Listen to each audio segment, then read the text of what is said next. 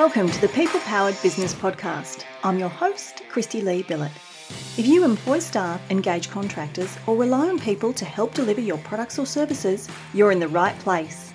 Join us each week as we dive in to uncover what makes people tick, learn the best strategies and tactics to build an amazing team, and most importantly, discover how you, the business owner or leader, can unleash the power of your people to help create the successful business you deserve. Let's get started.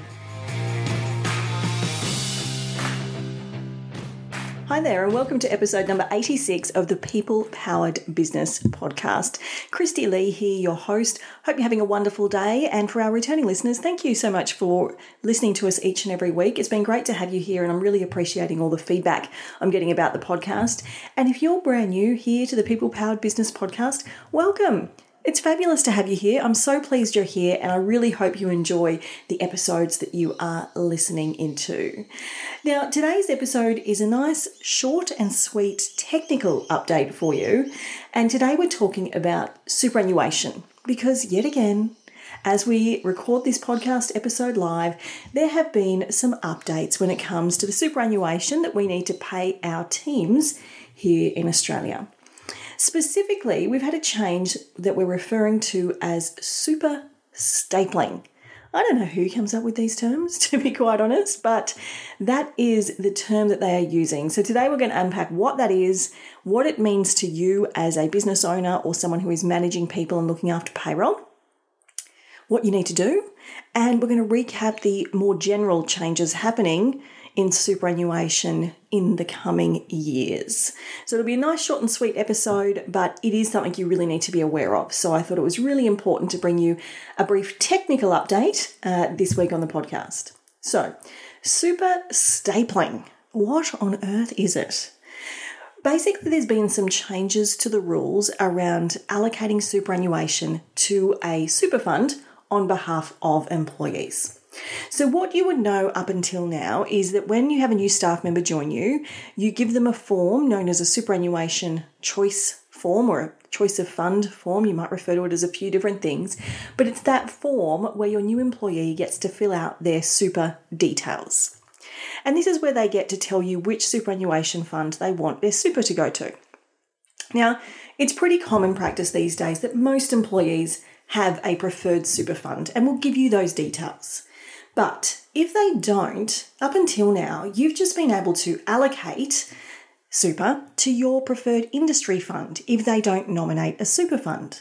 But what has actually changed is that step in the process. So instead of just being able to go direct to your preferred default industry fund, there is a new step in the process as a result of these rules around super stapling. And this all came into effect from the 1st of November this year, the 1st of November 2021.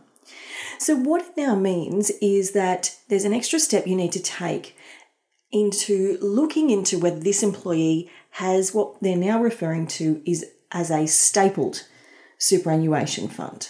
And what that means is a stapled super fund is purely an existing super account that is linked to or stapled to, hence the name, an individual employee and basically follows them around as they change jobs. You can see why this has been put into place in that in the early days of compulsory superannuation contributions by employers, I don't know about you, but we all got in the trap of having like 10 different super funds because each employer would just pop it into their own nominated fund and you'd find that you had super everywhere. You know, you'd have super with REST, the retail employees superannuation fund when you're in retail, uh, possibly with Hostplus in hospitality. Um, there was just so many industry funds. And for many of us, when this was all very new, we ended up with funds everywhere. And there was a lot of issues with lost super around that as well. So this is just another attempt to, to tighten up a loophole, not even a loophole, a little hole that exists in how the process works at the moment. So, what do you need to do as an employer or someone looking after payroll now, effective 1st of November. So, not a lot changes at the front end of the process. You still need to request, you still need to give them that superannuation choice form and ask them to fill that out. What does change that is if they give you that form back blank, you can't automatically just put them in your default nominated industry fund. You have to go through an extra step, which is to log into the ATO services, so log into ATO and request them to review whether there are any stapled superannuation funds for this employee. So it's going to be an ATO website process. Um, and when you first have to do it, it'll all be new, but then you'll get used to it and it'll be fine. So you just have to log into the ATO services and put in the details of the employee to request information as to whether there is a stapled superannuation fund for this employee. Now, what they're saying is that the results are going to come back very quickly. It's going to be a matter of minutes, and the information is going to be right in front of you on your screen. So it shouldn't be a stressful or lengthy process. And if you wanted to, you could have your tax agent or your accountant actually do this for you and log in from there and to the ATO. So you can get help with this if you prefer. Now, you won't be able to do this until you've actually lodged the tax, the new employee's tax file declaration form with the ATO because they'll need those details. So you will have had to have done that step first. And then the results will appear as to whether there is a stapled superannuation fund. And if there is, then you will need to uh, contribute to that fund on behalf of the employee. So what it means for you is basically there is just one extra step when it comes to setting up a new employee in your payroll system. And I think it's important to be aware that there are actual penalties if you don't follow this process. So if you decide, oh, that's all too hard, I'm just going to go to my nominated default fund, there are real penalties that they will impose um, because they're really looking to tighten up the number of various superannuation funds any employee has, um, mainly for the benefit of the employee, to be honest, because it's just money that ends up getting wasted with because uh, every super fund has fees and charges associated with it. That's totally normal. And so if an employee is paying those in multiple different locations without really being cognizant of it and realizing, then that's they're t- trying to tighten that process up. So just to recap, a stapled super fund is an existing superannuation account linked to or stapled to an individual employee and it follows them around as they change jobs. So, if your employee does not provide you with um, a choice of superannuation fund that they would like their super to go into, instead of just going to your default industry fund, you have to check with the ATO whether the employee has a stapled super fund, and if they do, you must contribute to that fund instead.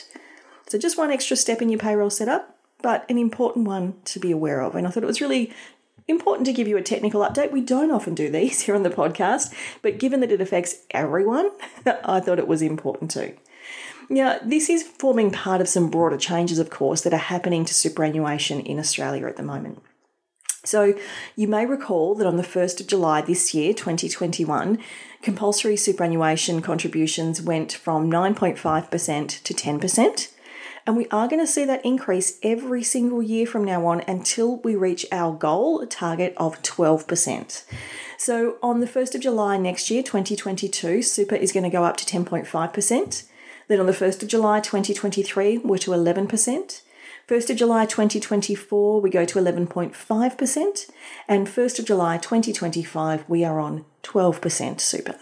Now, I think it's important to just be aware of that if you're an employer because this is going to impact salaries for you. There's no doubt that you need to factor this in when it comes to the cost of employing someone into your business.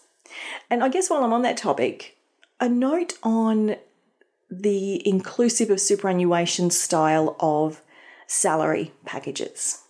Now, it is quite legal to have to offer and to have salary packages which are inclusive of superannuation.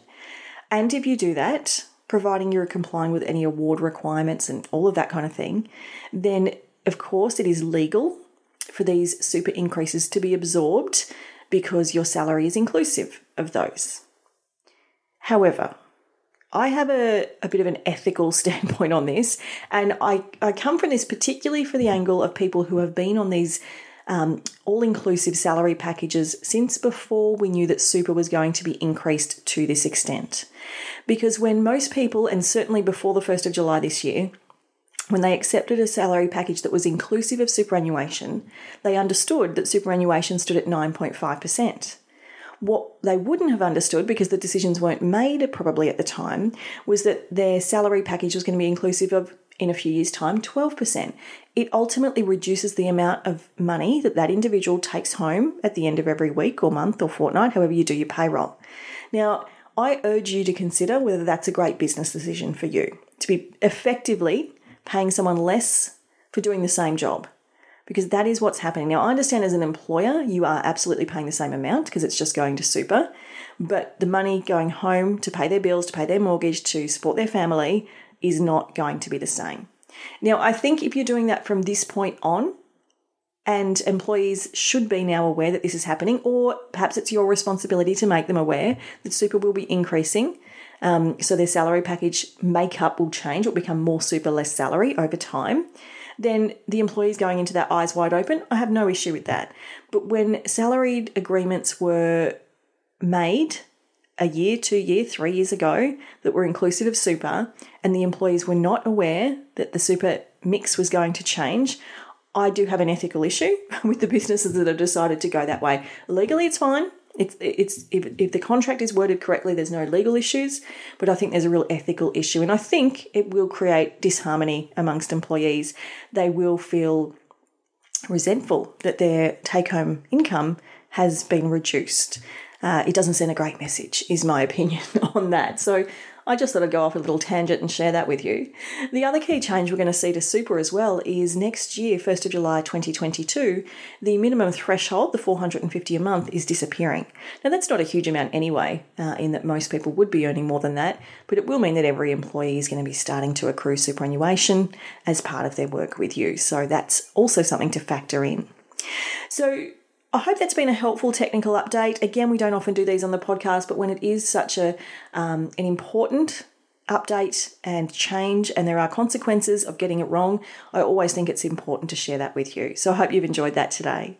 Now, if you would like to connect with any other business owners, leaders, and managers to chat about all things HR and to be amongst a group of other people who are growing amazing teams, I'd love you to come and join our free Facebook group.